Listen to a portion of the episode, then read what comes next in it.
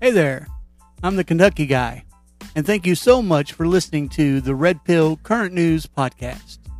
Here at the Red Pill Current News Podcast, we strive on bringing you news that you won't find in the fake media every day. We also strive to bring you the truth, not only on politics, but the world news all around, including pop culture and so forth.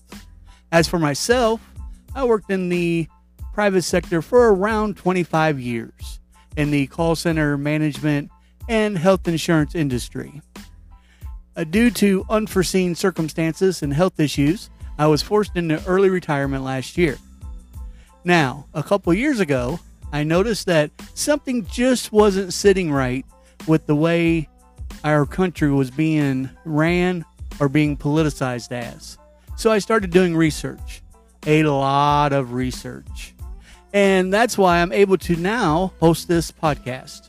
I've been on other shows as well, discussing my views. I'm also on social media. I'm on the Clapper, Rizzle, TikTok, Truth Social, Facebook, and many more. You can find me at the KY Guy, Kentucky Guy, KY Guy, or KY Guy 80. Different ones. Somebody had my name on other platforms, of course. All right. So, yes, and I uh, do want to let you know that we do drop a new episode here every every Wednesday and Saturday. So be sure to uh, hit that follow or subscribe button no matter where you're listening to. We are on all podcast platforms.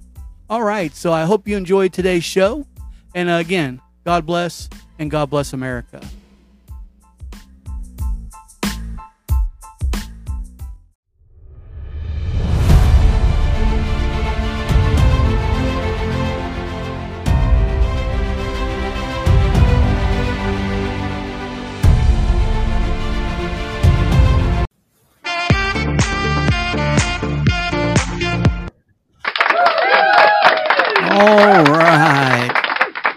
Right, and welcome to the Red Pill Current News Podcast. I'm your host, the Kentucky Guy, and I hope everybody is having an amazing, amazing Saturday morning. Uh, so yeah, so a lot of things going on in this big, beautiful world of ours. Uh, but today we do have a special guest with us. I'm very honored. Uh, he is the host of the Doctor Digital Podcast, uh, Doctor of Digital Podcast, and he's also a uh, author of a novel. His name is none other than Mick Smith. Let's give him a big round. Yeah. All right, Mick, and how are you doing today, sir? I'm doing fantastic, and thank you so much for inviting me on the show. I appreciate it. Yes, yes, of course, and uh, well, we're very honored to have you. And uh, uh, Mick, if you want to go ahead and uh, kind of introduce yourself, uh, I did mention the podcast and the novel. If you want to uh, give everybody some background, that would be great. Sure, I appreciate that. Thanks for having me on. Once again, this is Mick Smith from the Doctor of Digital podcast. It's the only podcast that is for business leaders, CEOs who want to increase their business and grow it through social audio. And as mentioned, I did have a novel that just came out. It's called Burning America in the Best Interest of the Children with the question marks. And so we're going to talk about current events a little bit. This is kind of current and I thought it might be an appropriate time to do that. So many years in education. So I've been an executive region director, campus dean, professor, published a great deal, and did a lot of academic work. But now this is a first, maybe the last, but who knows, first novel that came out. And it is about current events. And you're right, tons of things happening in the world today. So I'd like to chat a little bit more about them. Yes, I would. Uh, uh, very, very interested in your novel. Um, it sounds like something that I could possibly uh, sink my teeth into. Um, if you want to give a little bit of a, maybe a background on that, that would be fantastic. All right, sure. Appreciate the opportunity. So, like a lot of novels, because it is fiction, it's still based on some real events and some real things and what have you. So, I thought, you know, after learning about this firsthand and then also talking with people over the years, it's a very common experience and it's a very troubling and problematic area. So I thought, ah, I've got a decent story. I'm going to put it together. So if you can indulge me a little bit, I can actually read the blurb so you get a pretty good idea and then you can unpack that and ask some questions about it. But it yes, is based on some okay, great. So it's based on some things that would happen and I always tell people with fiction, truth is always stranger than fiction. So the things that don't sound like they could possibly be true, those are the true parts. Paul Theus is a respectable middle class professor until his peaceful world is shattered as we find out from the first line no parent prepares for a child to be taken. Beware of strangers and watch out for the big bad wolf, kids are told. But what if a family unit is smoldered from within by a mother? Paul found the note that his wife was leaving for a while, tucked in a book about the JonBenét Ramsey child murder. The Bohemian mother Anne Theus inflames a threat posed by the idea that it takes the village court to raise a child. Do the courts really act in the best interest of the children? Parents plan for their children's home, school, clothes, food, and happiness, but once the Theus's five year old daughter is kidnapped, we are barraged by conflict for over three years until the terminal end. Is the terminal ending tragic or the only possible resolution to the conflict? You decide. Uh, that's you know that's amazing. That's the blurb. That, that, that's it from the back. Yeah, that's uh, that that's amazing because uh, you you mentioned it's a fiction novel, but it's really true. I mean, they are uh, trying to take the rights away from parents. I see it all the time. Uh, by the way, I'm not a mainstream uh, media guy. I don't watch that, but I do. Uh, I do follow American First News and uh, so forth. But yeah, so um, I think that really relates a lot to right now what's happening in our country. Well, that's what I would hope to. And I said, you know, I've got this story, so I've kind of sat on it for a while, but I thought, you know, the timing is right because there are so many encroachments upon liberty and upon the children. Because here's the cliche that I always hear, you know, the children are our future. But the reason I put the question mark in the subtitle was because this is what you hear, but it's really asking, is that really the case? Is that really what we're doing? And if you look at entire educational system, the court system, the custody, all the things that families are struggling with today, not to mention inflation, gas prices, foreign affairs. I mean, all the things that you can put into one basket. Are we really preparing for the children? My hope is that, of course, God bless if you're a kid now and the parents are raising their children because I don't know what America is going to look like. So my mom always says to me, she's 85 years young. She says, Well, this is not the America I grew up in. But I'm saying, Mom, this is not the America I grew up in. And I'm sure people who are younger than me would say the same thing. So what I'm saying, I guess, is trying to tell a story and look, we've got to do something for the kids and the next generation because we're responsible. The founders founders of this country sacrificed their lives, their fortunes, and their sacred honor. And I always think, well, can I do anything less? No. That's my obligation to the country that I love and the country that I was born into. And I hope to pass it on to children and grandchildren at least halfway decent at least what I was given. And I appreciate everything that my parents and my grandparents and my forebears gave to me. Yeah, I think we really started to see the true colors uh, of our court systems, especially our government, uh, when they started talking about this, uh, wanting to mandate children on this vaccine. Uh, I think that's really where it started really coming to a head and it's woke a lot of people up.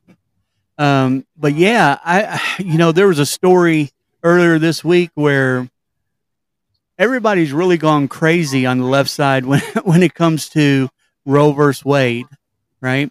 Uh, the overturn of it. Yep. Roe versus Wade, abortion has never been mentioned in our Constitution. It's just not there. Correct. And a lot of people think that, uh, you know, it automatically makes it illegal. No, it's just giving it back to the state legislation. The state legisla- legislators, they actually make the policy for the state. And you, the people, if you don't like that, you vote them out and put people in there that you do want.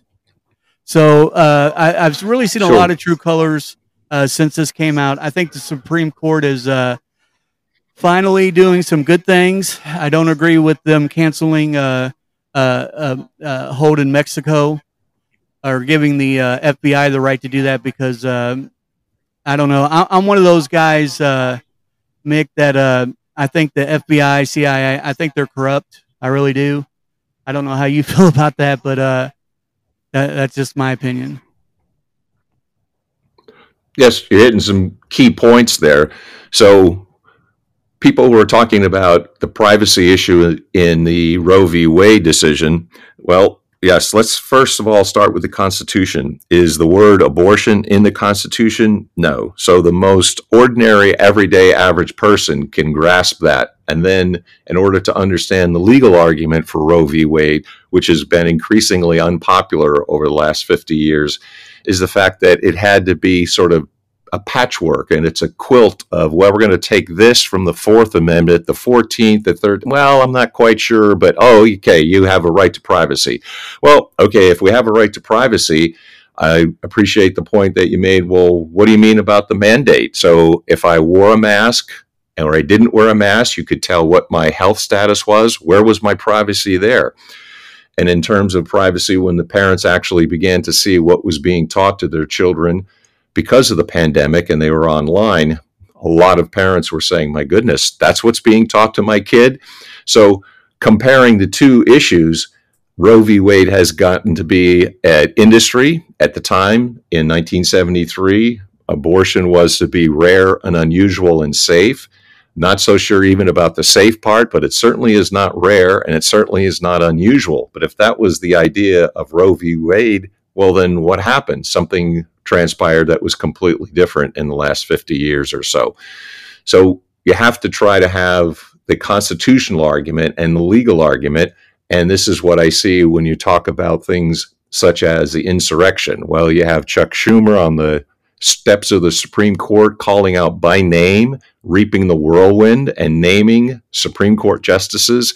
That's actually a violation of federal law. It's on YouTube. Take a look. Why isn't this guy prosecuted? Then we have people who are showing up at the homes, endangering the children of justices. This is way too much pressure. And this is now third world type politics because people are intimidated, they're afraid, they're fearful. And this is not an American kind of activity. This is what often happens in the third world. I think we got to kind of dial it down and dial it back a little bit. So we find a number of people who are in very responsible positions who are not clamping down on the kind of language that inflames people. So that's why some guy shows up at Supreme Court Justice's house and says, Yes, I want to assassinate him. We got to dial it down and dial it back a little bit. Stick to the legal argument, stick to the rational thought that we all have, and stick to the Constitution and see what's there and what's not there. So, for a lot of years, the Supreme Court has been something like a super legislature, and those who were appointed as conservative justices would constantly go to the left, and that was very disappointing for people on the conservative side. Now, what you're finding is that the Supreme Court is simply saying the people can decide. So, if you're pro abortion, fine, go and vote. All those people who talk so much about democracy and say, even though we're not a democracy, we're a constitutional republic, you now get a chance to vote. What's wrong with that? Rather than having seven old white men in 1973 tell you what you should do, now we have a diverse court, and the court reversed a decision that was many years ago. Now the states get to decide, and that is the people. That's what the 10th Amendment says. We should be acclaiming the Supreme Court for allowing us to participate in the political process and maybe revisit the issue of abortion and actually try to understand what it's about and speak about it in a rational manner. Yep, I agree. Uh, I think it was wrong when they first done it in 1973, and uh, because when the Constitution was written, it's pretty plain that the hands are into the people. You know, they work for us, and it's supposed to be led by the state. There's not supposed to be this federal control. Um, and I've often said since this ruling came out that if our forefathers for one second thought that the Constitution, which I think is one of the greatest documents ever written, if the Constitution was going to be used for abortion for 50 years, you can guarantee that they would have put an amendment in there, maybe making abortion illegal everywhere. Because our forefathers that wrote this Constitution, they weren't for separating religion and state. Most of them were believers in a higher power. So, yeah, I agree 100% with you. Yeah, it's very interesting. very interesting to say this is the old classic argument, you know, is this a Christian nation or not? Well, I think you can say not necessarily and completely, although you're correct, we did have Jewish presence, but mostly Christians. But what they were saying is this is a country built on the Judeo Christian ethic at the very least. And that really means the things that were important in a Judeo Christian context. And they certainly would have allowed as much liberty and as many freedoms as possible because it's the notion of federalism. It's the fact that we are not going to have a system that they were having a revolution against, which was a national government led by a king and a queen. But if we start approaching that sort of government, then it goes against what the founders said. They would always go to decentralize on a local level. And at the earlier part of American history, the fact that you had so many churches meant that people would congregate in the largest building, usually in a village, a town, or a city, which would be a church, and people would be able to debate the issues on a local level. And that sort of model has lost out in favor only because we have so much more media now. But what the founders had in mind was small communities, people gathering together, talking about their issues, and deciding on a local basis. And for most people in the United States, in early part of our history, that would have been in a church. So, yes, the fact that morality was essential to the founders, you can say that at the very least, that's what they had in mind. And this is what the founders advocated.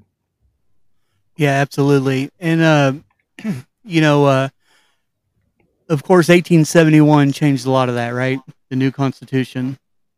So, uh, it just uh, it amazes me. What what what is your feelings about when they talk about the deep state, the Bank of London, and, and so forth? Have you ever had a chance to research any of that, or?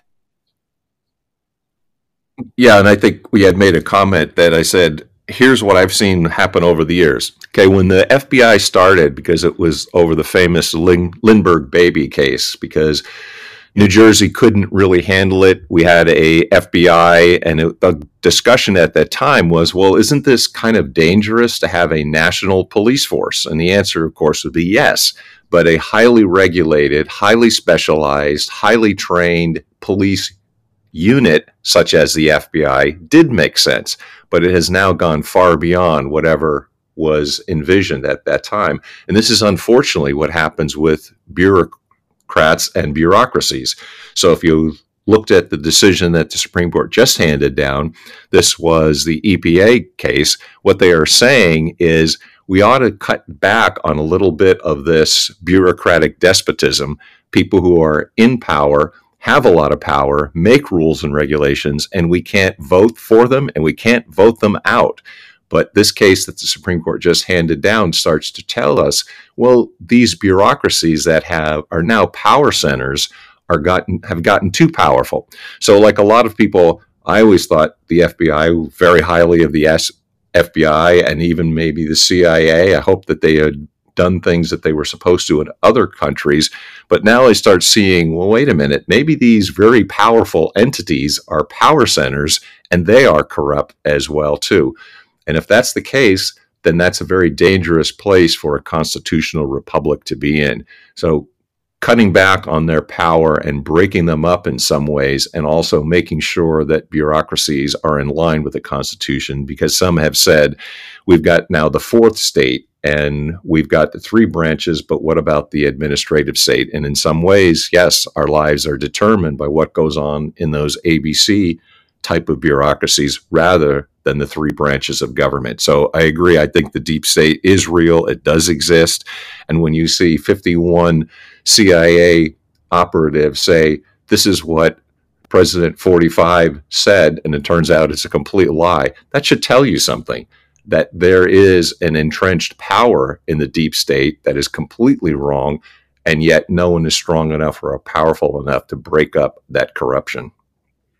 Yeah, and I, I personally feel, and we've got to take a commercial break here in just a moment, but I do, I do personally right. feel that uh, that the deep state is is under reckoning, and I think that uh, I think they're starting to uh, be broken up. I think the war in Ukraine is a huge part of that, and we'll get into that because, uh, boy, everybody uh, there for a while was thinking Ukraine was a great country, and it's a tyranny. It's not even a, a democracy. But, anyways, uh, guys, I'm going to take a quick break here uh, for our sponsor. Anchor, if you're thinking about doing a podcast or if you already have a podcast and you want to switch to them, be sure to check out Anchor FM and let's get on and we'll be right back. Thank you guys so much.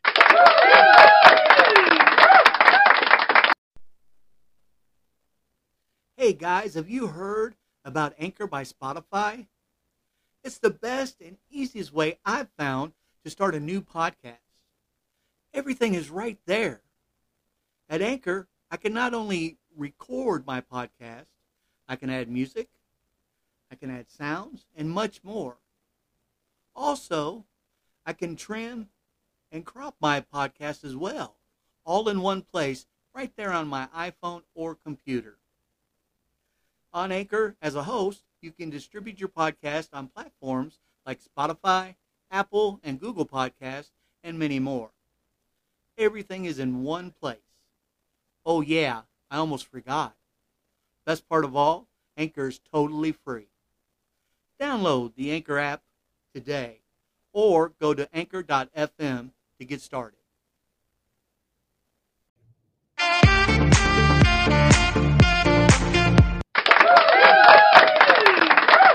All right, and welcome back. And yeah, guys, remember that if you're wanting to do a podcast, you can go to Anchor FM on the web or uh, it's on your iOS or Android device, and that they automatically upload everything for free to every platform you can possibly think of. Also, they now offer uploading on their web base uh, video podcasting to Spotify.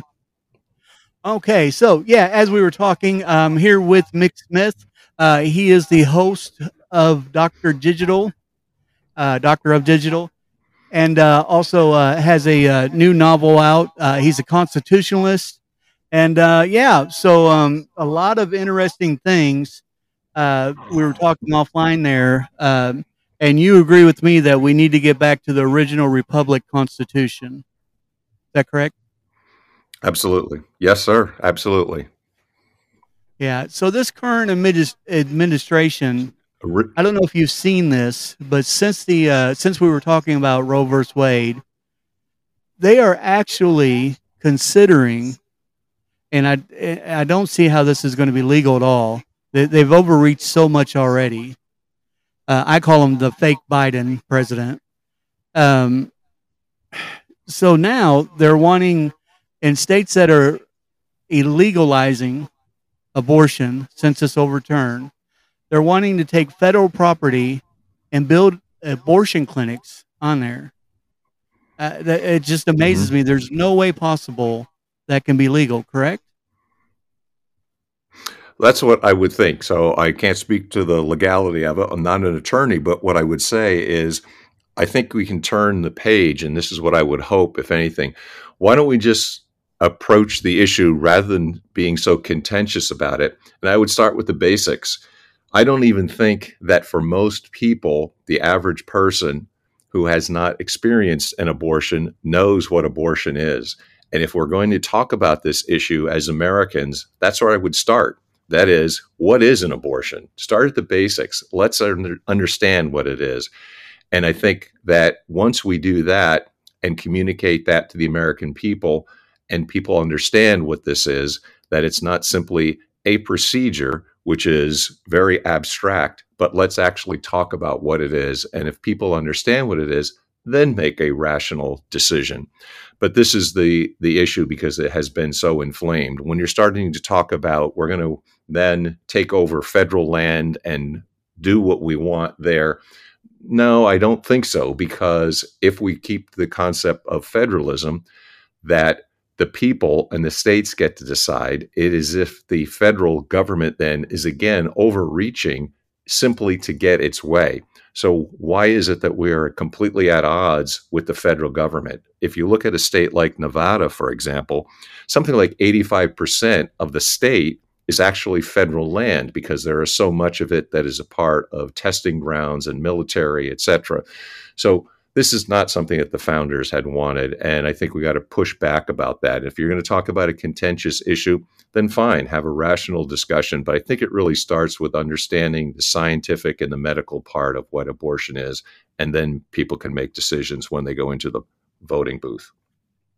I agree. Education, educate, educate, educate um, because there's so much disinformation out there. Yep. Uh, I've noticed that um, a lot of people are talking about this overturn.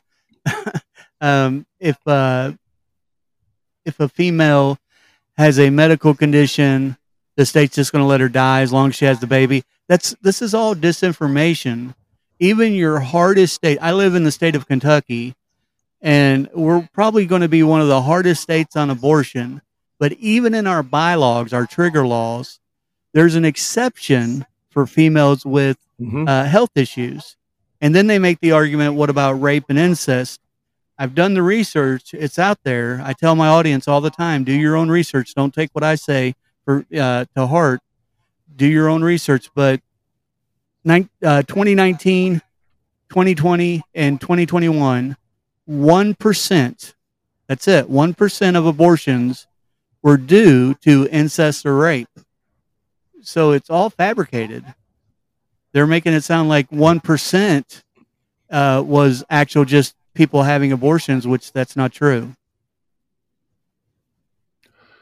Yeah, if you turn the clock back a little bit, some of us are old remember 19 old enough to remember 1973. See, this was the argument and that's why I say the original decision was to be safe, rare, and unusual because the argument was, well, what about rape? What about incest? What about the endangering the health of the mother? And so a lot of people said, well, yes, all that's pretty reasonable. But when you're correct, when finding the actual statistic for it, we find out, well, no, now abortion is something else. Now it's considered a right.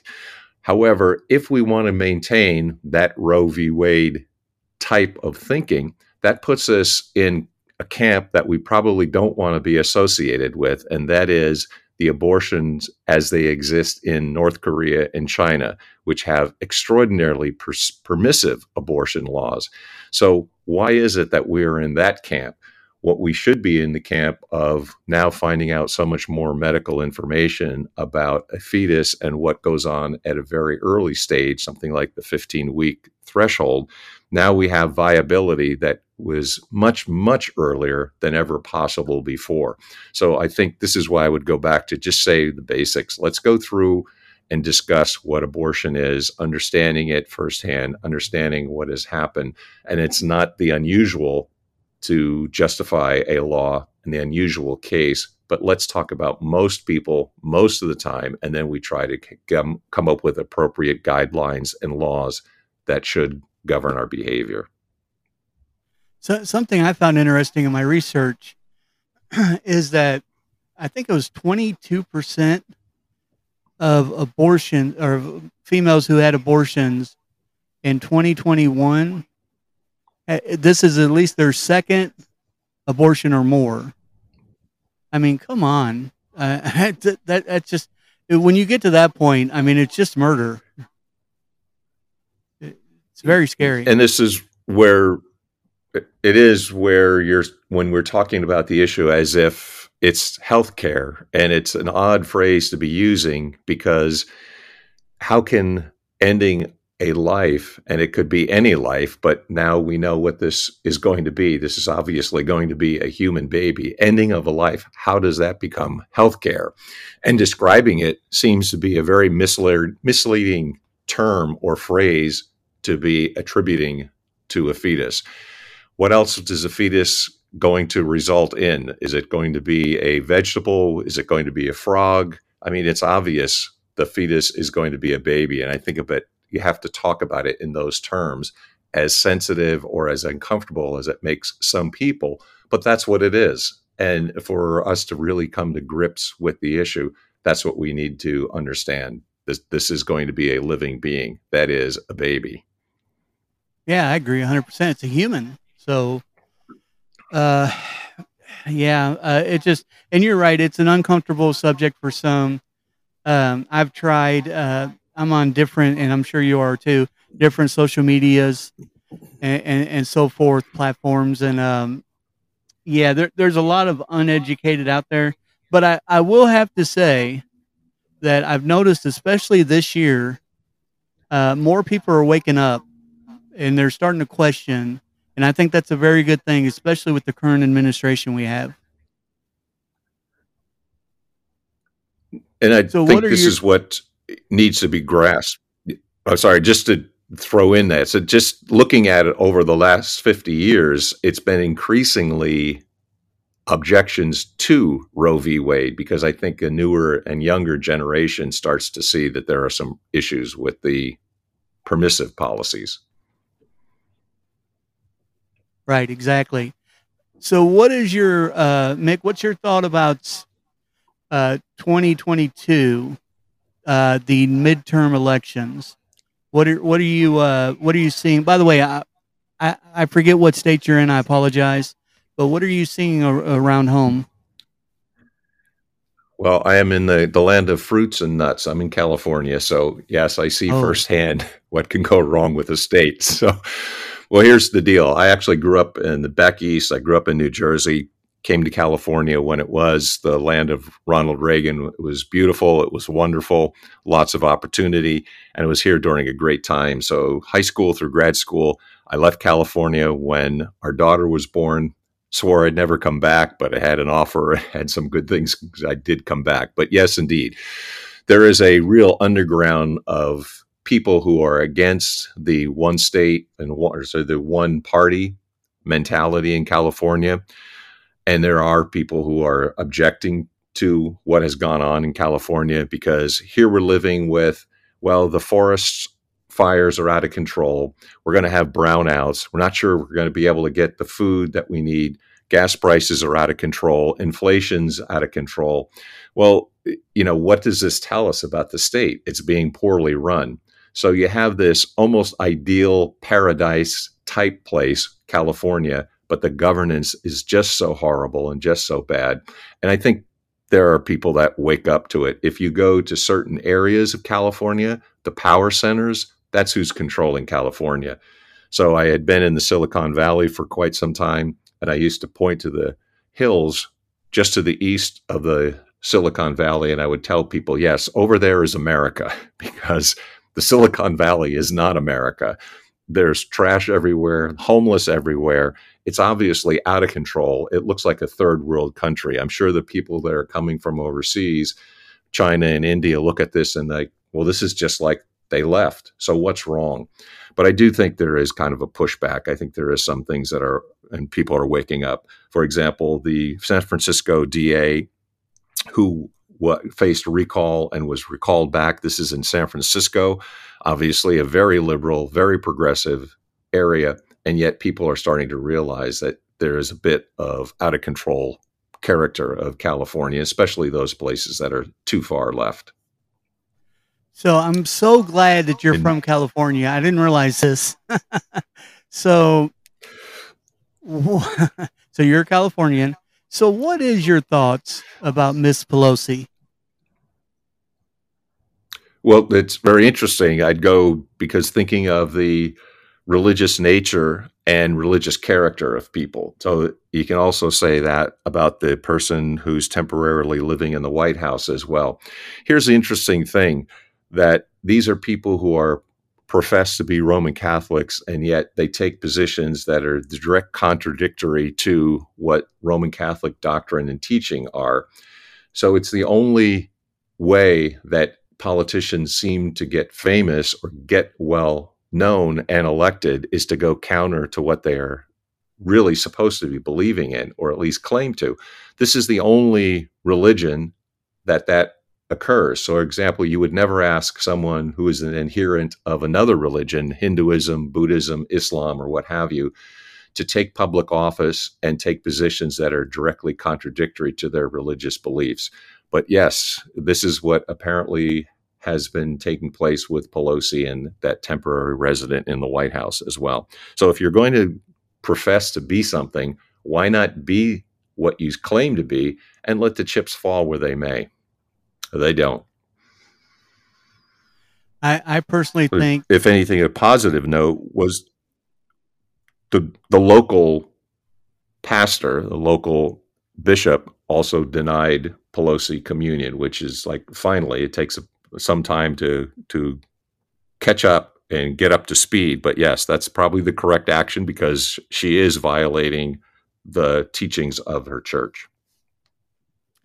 Yeah, I think uh, she's going to go down as one of the as one of the worst, not just Speaker of the home, House, but uh, one of the worst congresswomen uh, there ever was. This, this lady, she is not America first. She is not about the Constitution.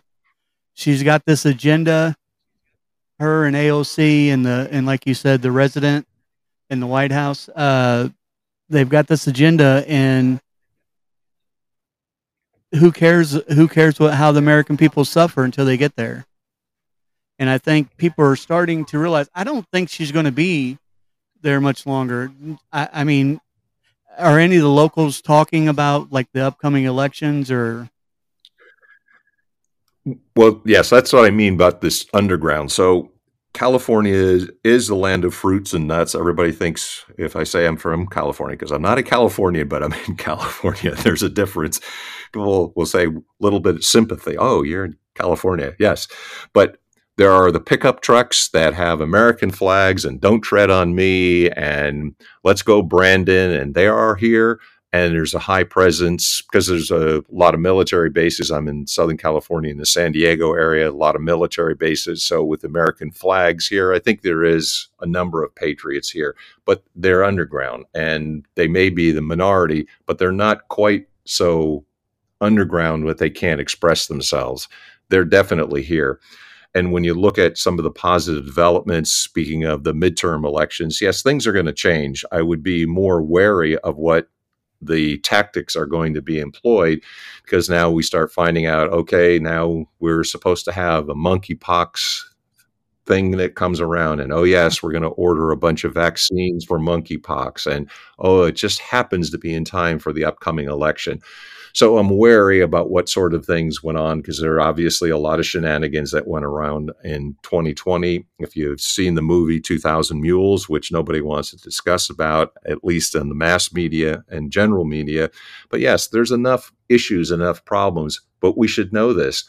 Power corrupts and absolute power corrupts absolutely, as Lord Acton said. And if you have a one party state such as California or you've got one area that is dominated by one power group, then corruption is going to come. It's inevitable. So I used to be outside of Philadelphia and actually taught in urban areas in Philadelphia. And I was teaching AP government to high school students. I thought, what a great opportunity. Let's go down and see what the ballot box is like because they were having elections. So I took my students down there and I asked the guy, said, Well, how many in this precinct, because it was the precinct headquarters and the polling booth, how many Democrats do you have in this area? And the guy looks at his sheet and he says, There's something like 2,487. I said, Okay, you know, just at a basis of comparison, how many Republicans in this district? He looks at his sheet and he says, 13. So when you find an overwhelming number in one party, there's a problem because there aren't enough people to watch what's going on. And the only way you can have a healthy republic and a healthy democracy or democratic processes is to have a two party state. It makes America stronger. So, as an advocate of neither party, if the Republicans are in control, there's a problem. You need Democrats. If the Democrats are in control, there's a problem. You need Republicans. And if I had my druthers, I would say we should, we should have a third party and a strong one. In American political history, this is what has happened over the years. So in 1860, for example, we had four parties who could be strong enough to get electoral votes and a significant number of votes. It also happened in 1898. So we had also with the Spanish American War and just before that 1896 election, you had the progressive parties that were starting to arise. 1912, you had a third party. Teddy Roosevelt had the Bull Moose Party. 1948, a socialist came into the scene.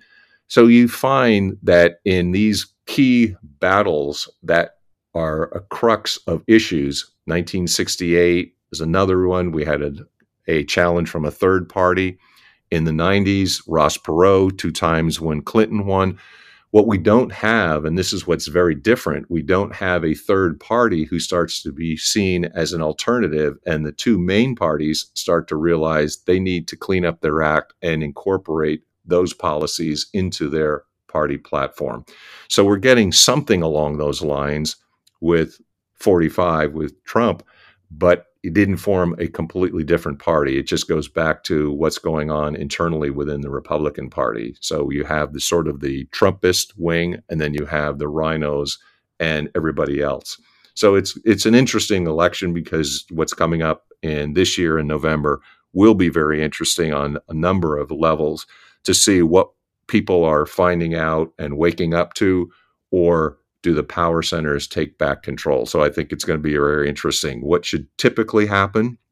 Just like in 2008, after Obama won, then he got slaughtered in the 2010 elections. Then, even though he won re-election in 2012, he was losing a lot of seats in Congress, in states, governor races, etc. And so at the time when I was teaching college university level, I would tell people during the eight years of the Obama administration, the best friend of the Republicans was who?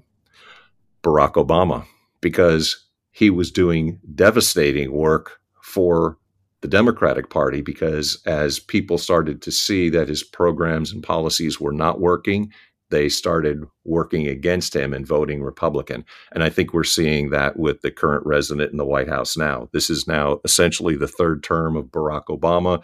The staff yes. and the people who are in the White House are really Obama holdovers and people that were brought back in.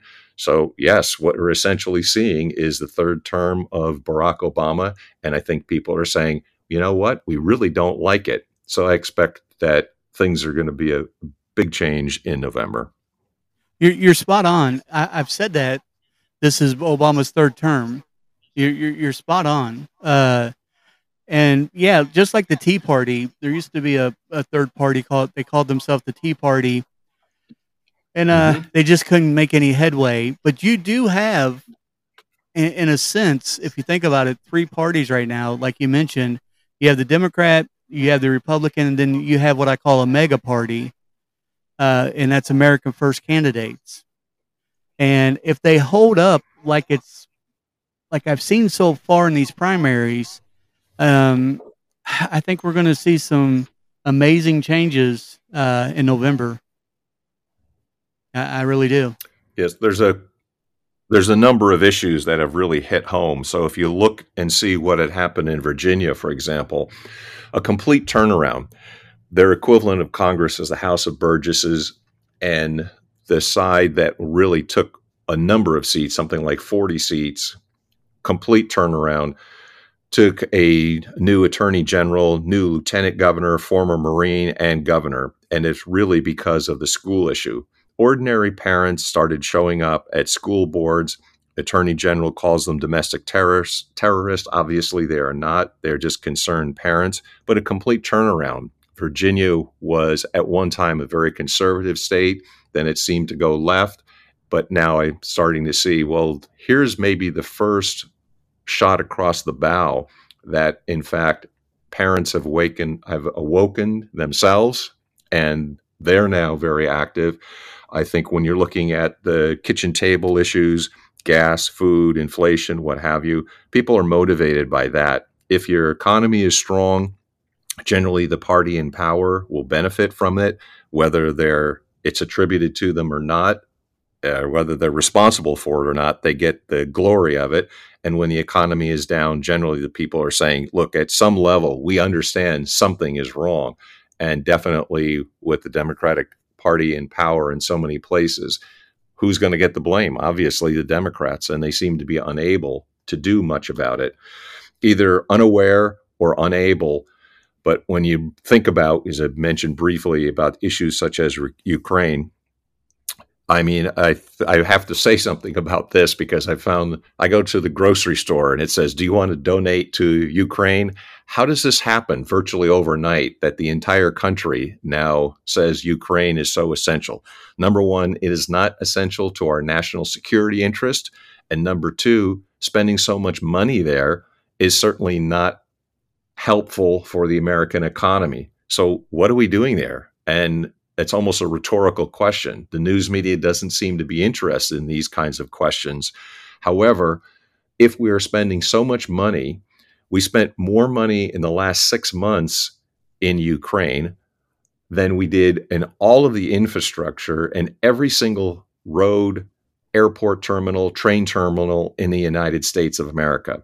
There's something seriously wrong with that why are we spending so much money? And when we get into issues such as the deep state and the rogue money that's been flying around to the Biden family and others and into Washington, D.C., yes, why, are, why isn't this not being investigated? Why isn't this a issue that should be talked about on every news show? What is the connection between D.C. and Ukraine? Why is it that the American public now are supposed to immediately have more sympathy for Ukraine and Ukraine's borders when here I am in Southern California, in fact, in San Diego, and you have a virtually wide open border, not 15, 20 miles from me, where fentanyl is being imported across the border every single day. There was an issue recently where these two illegals were arrested and they had enough fentanyl with them apparently to kill millions, and that's with an M, millions of people. They were released. How does this happen? Why are these people not being prosecuted? When the ordinary average person sees and hears these things, they are appalled, and rightfully so. So, big changes in November gives people an opportunity to weigh in on the events of the day, whether it's Roe v. Wade, whether it's Ukraine, the kitchen table issues. Now's your chance, folks. You know, stand up and be heard and go into the voting booth and vote your conscience. That's how I would see it.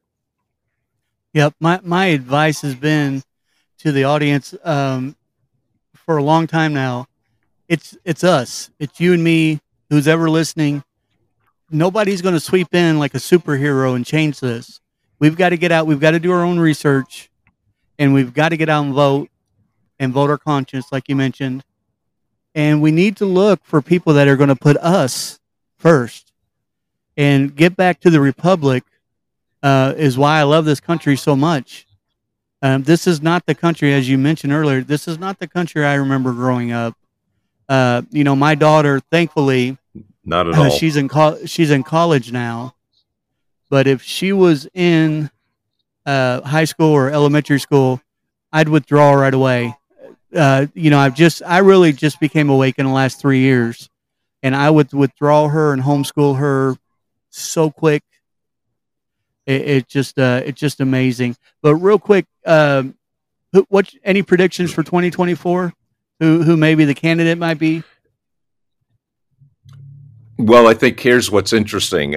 It's if you look at this a sports analogy, the Republicans actually have a deep bench the Democrats have no one. So whether 45 is going to come back, yes or no, I don't know. He certainly is a player. There's no question about it. And it's been an amazing record of the candidates that he has supported and they've won.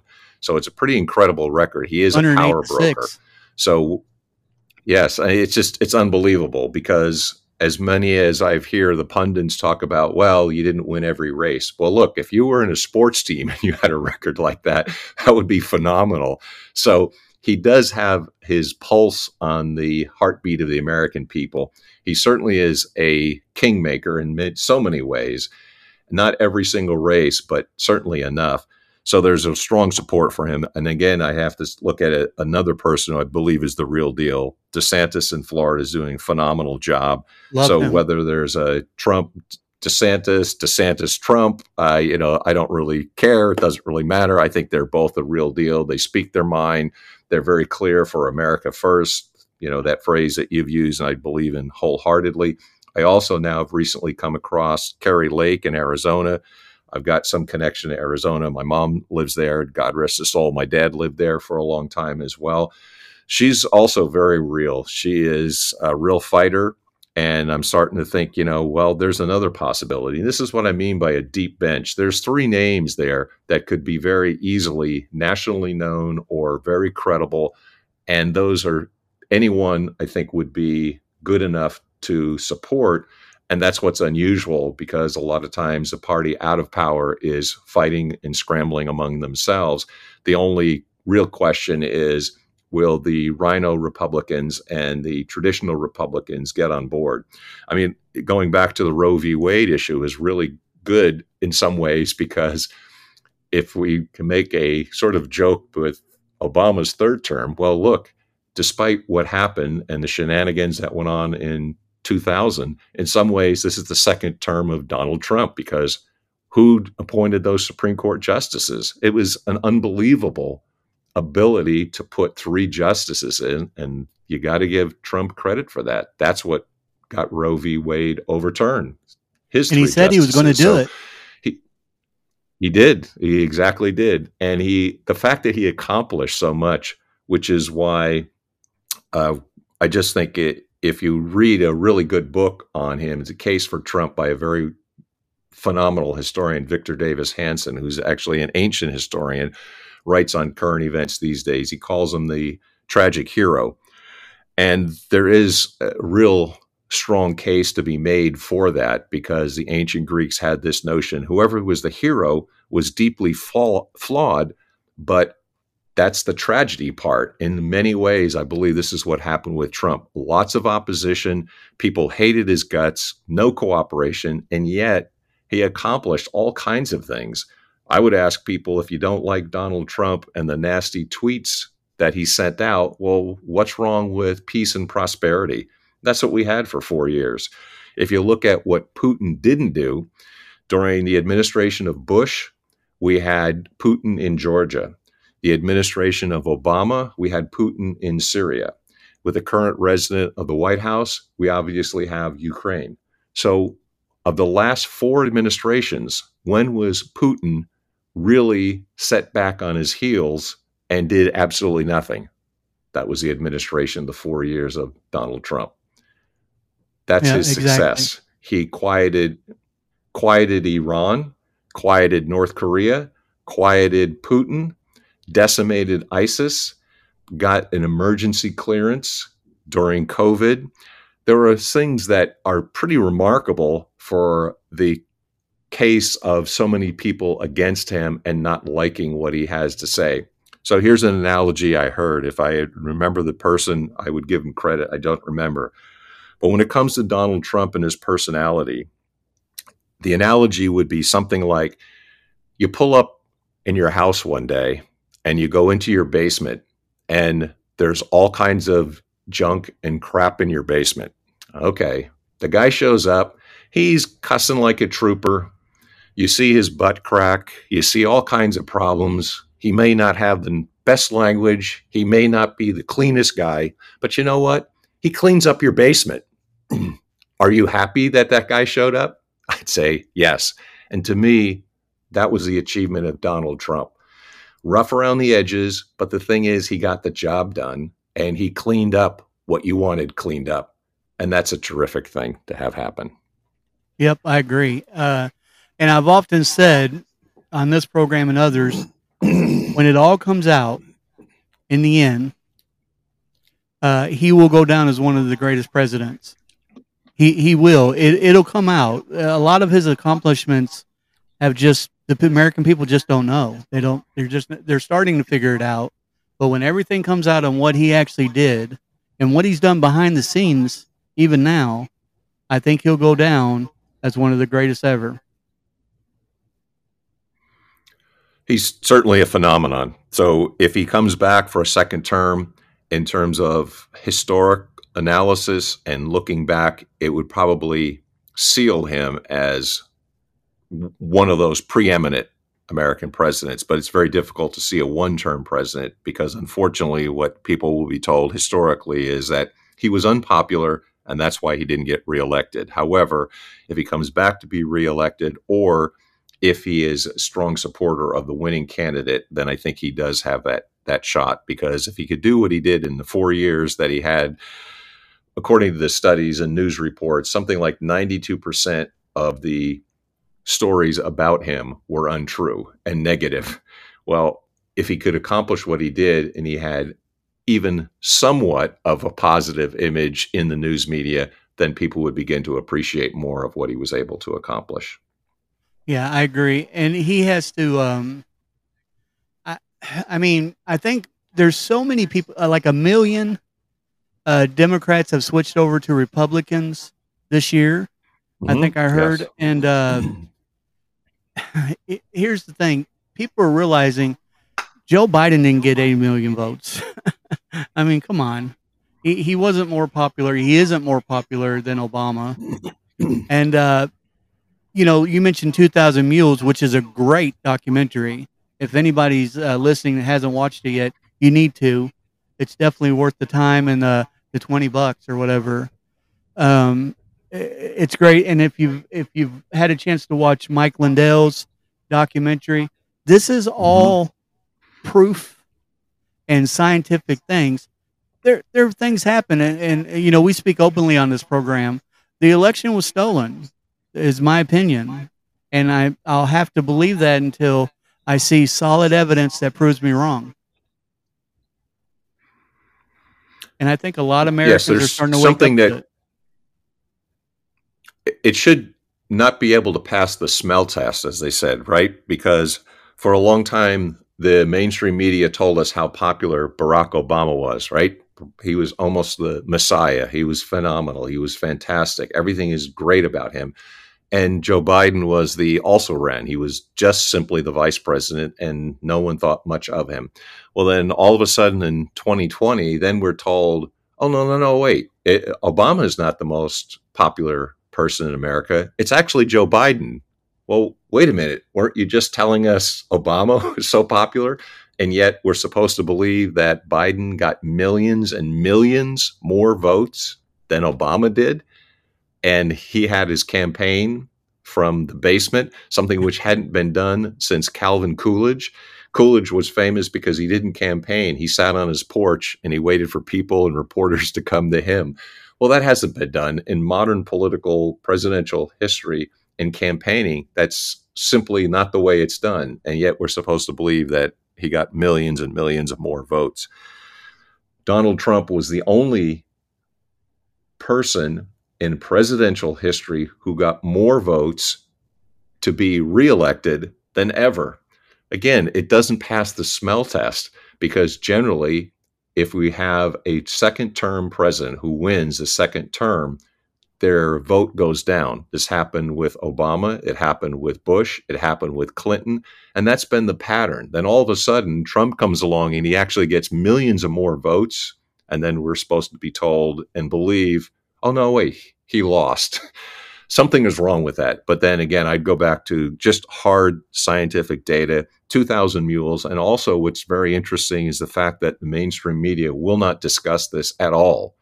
If you, I mentioned Kari Lake, there's a great interview that Kari Lake did with Bret Baier on Fox News, and it's phenomenal that she said you really need to send people to Arizona to see the kind of voter problems that we are having. We don't have the voter integrity. And she discussed 2,000 Mules.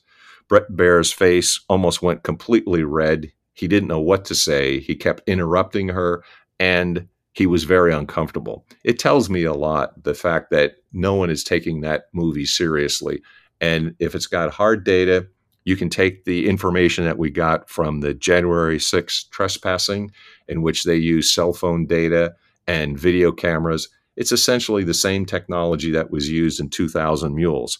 So doesn't pass the smell test. How come you can prosecute people for trespassing on January 6th and yet you can have 2000 mules and use the same technology and yet we're supposed to believe that it's not true. No, it is true, and they show the evidence. So, True the Vote has done a, a, real stellar job of being able to have the hard data and the science behind what actually happened in the 2020 election. Yeah, I actually follow him on several uh, platforms. Uh, he did an amazing job, and um, I still, I still have to believe something's going to come out of that movie, but um, or that documentary. Uh, I, I just, I just can't think that it's over. I know Ben Shapiro had some questions on it, uh, but they've all been answered. So, uh, so it'll be interesting. But one last, one last question, uh, and then uh, yes, we'll uh, we'll end this for the day. What do you think the possibility is of maybe number forty-five becoming Speaker of the House? Well, it is one of those things that crossed my mind. And yes, here's the deal on that yes, the Constitution does not specify that you have to be in the House of Representatives as a member. They can elect anyone that they would like.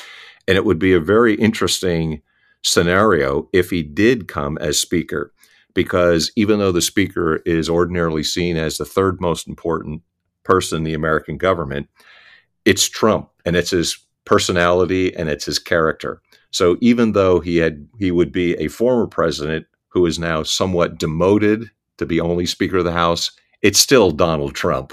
And Donald Trump, as a Speaker, would still be such a fascinating person to be in that position.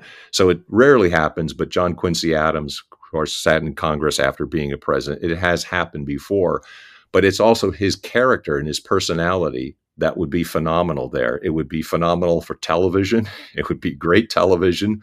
He would be able to do a lot of the investigations. He would lot be able to push for a lot of research and answer a lot of questions that we would have. Impeachment. So I think it's a very interesting possibility. And impeachments, yes, because the House would start the impeachments, and it's pretty despicable what happened to him. Trumped up charges, no pun intended, twice, overusing the impeachment clause in the Constitution and it was simply used for political purposes. If Trump was the Speaker of the House, he actually could do something, but in a positive way, and we would get answers for what the FBI has been up to, what the CIA has been up to, what's Barack Obama's role in the current administration, who's actually running the government, because we know that a person who's falling down from their bike and falling down airplane steps and looks like a dazed deer in the headlight look most of the time there's something wrong here. And I think we'd be able to get some answers for that. So it's a very intriguing possibility. So do I wish it would happen? Yeah, kind of wish I would. so that's my thoughts on it. Yeah, I, w- I would I would like to see it happen too. I'd definitely rather see him than McCarthy. Um, and I would think that he would have a true January 6th committee uh, investigation rather than the show uh, with Liz Cheney they have going on now uh, which continues to show up as uh, even their testimonies are, are lies. Like this uh, Hutchinson lady, Secret Service is yes. coming out now saying that she wasn't in the vehicle. Trump never lunged. He never laid hands on them. They're willing to testify under oath. Why aren't we hearing about this on these Main Street medias? You know,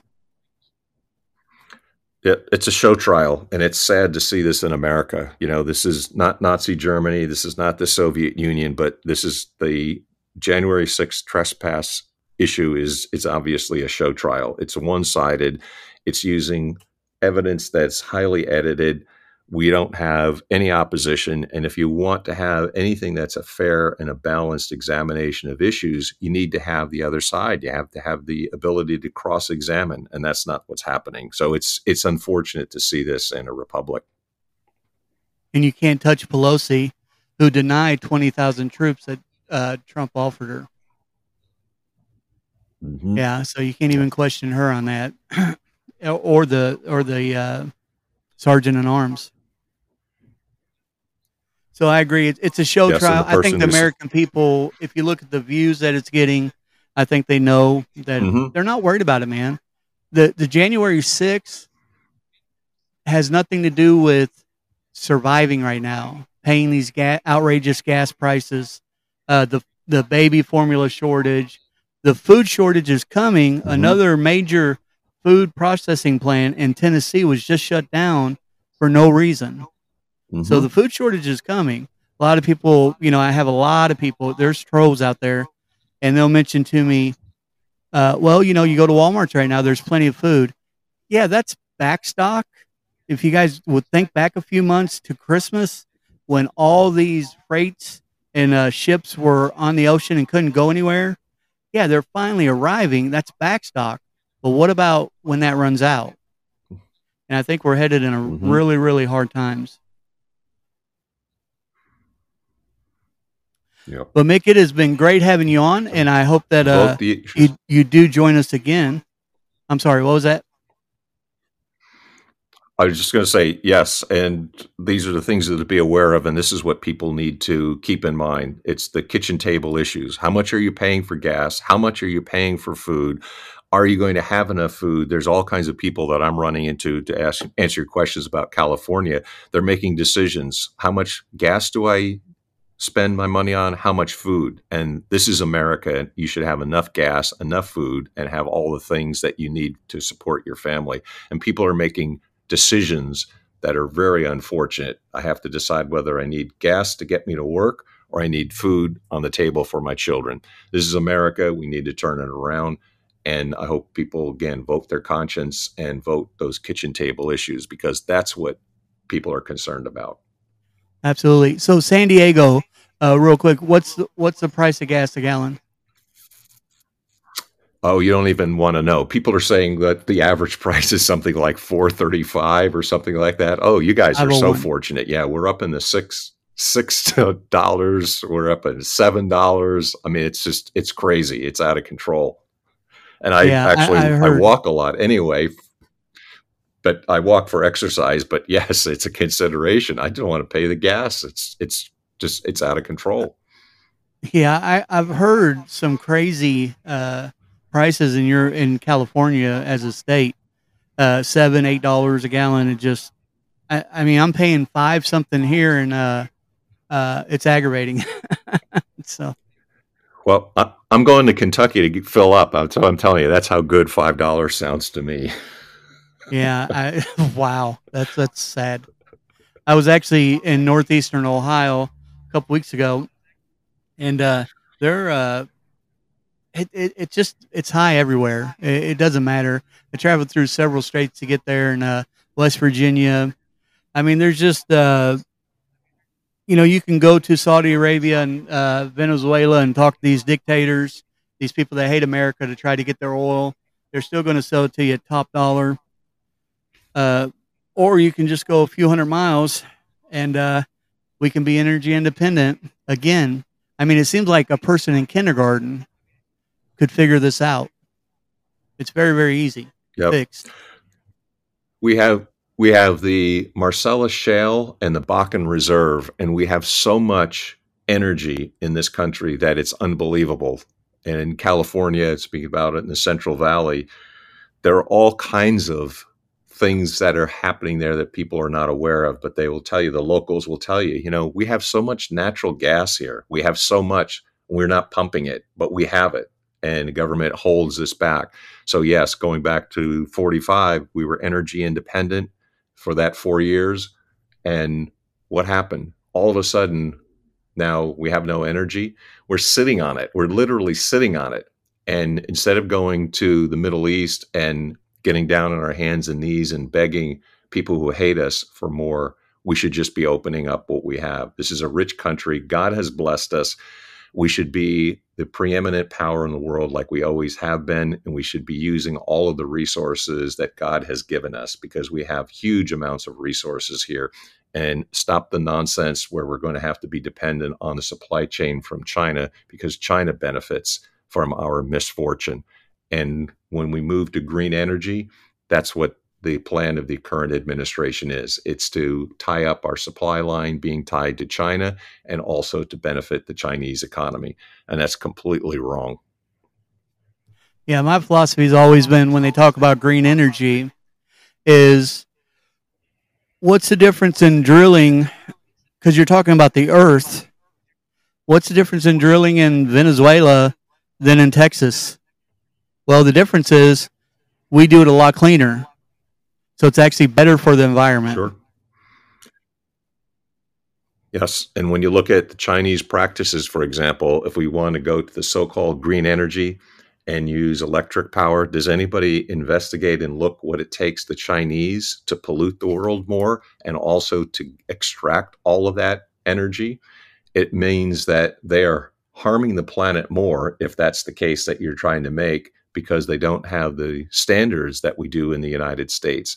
So if you are having drilling in Texas or in Pennsylvania or somewhere in the states that we benefit from, our standards are higher and it's cleaner.